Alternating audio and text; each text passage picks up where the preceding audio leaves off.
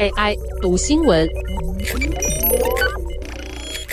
大家早安，我是 Sky。知名商业地产商布鲁克菲尔德因为拖欠1.6亿美元贷款，目前已经转交给一家特殊服务商执行与借贷方的谈判前协议，并确定未来的做法。在矽谷银行倒闭后，华尔街不断发出警告，商业地产贷款可能是下一个地雷。今年已经出现不少债务违约事件。商用地产债务违约危机似乎正在酝酿。美国准经济顾问委员会新任主席伯恩斯坦在参议院委员会的人事听证会中表示，商用不动产确实被列入观察名单。根据商业地产分析机构 Green Street 的数据，随着利率和借贷成本飙升，再加上新冠疫情后居家或混合的工作形态，导致许多办公空间闲置出来。侵蚀了商用空间租赁获利，商用办公室价格已经比去年跌了百分之二十五。布鲁克菲尔德公司先前有两座位于洛杉矶的办公大楼的七点八四亿美元贷款也已经违约，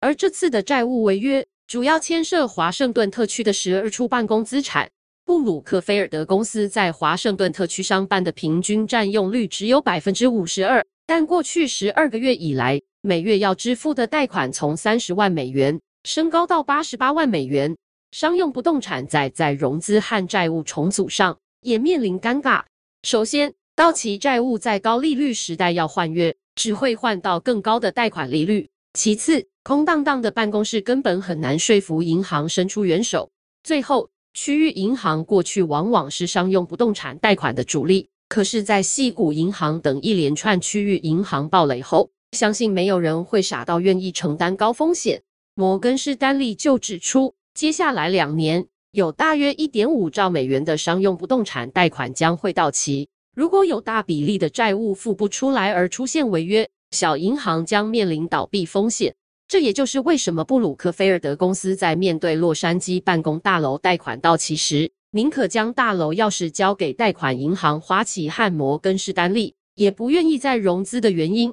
总部位于加拿大的布鲁克菲尔德公司发声明指出，疫情对部分美国市场的传统办公室带来挑战，但这在他们的投资组合里面只占相当小的比例。如果地产商付不出贷款，也不愿意再融资，那么许多办公大楼不就都会由银行承接下来吗？而这个景象与二零零七年到二零零九年的全球金融危机颇为相似。但经济学人分析，有三个理由可以思考。历史或许不会重演。首先，商用物产的价值只有住宅房地产的一半，而雷曼兄弟那一次的次贷危机是针对偿还能力低的人，以房屋做担保收取高额利息的贷款，而且主要是住宅房地产贷款。第二，金融危机爆发前，宽松的贷款法规使得多家银行贷出的抵押贷款额度可以达到房屋价值的百分之百，但相对之下，用商业房地产贷款。最多只会贷到商办总价值百分之七十五的抵押贷款。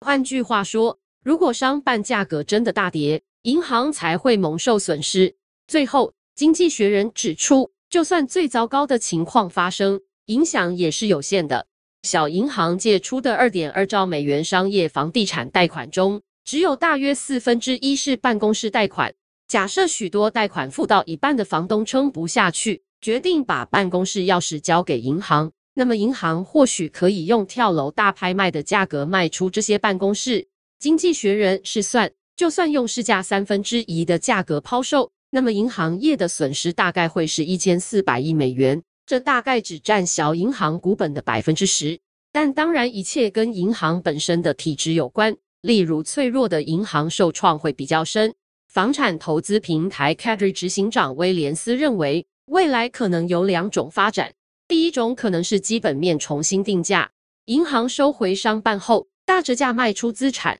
新的买家接手后将重新适应市场，升级或将大楼改建成适合较低占用率的空间。另一种可能性则已经在部分的城市发生，地方市政府可能会介入，提供翻新或改造的政策优惠。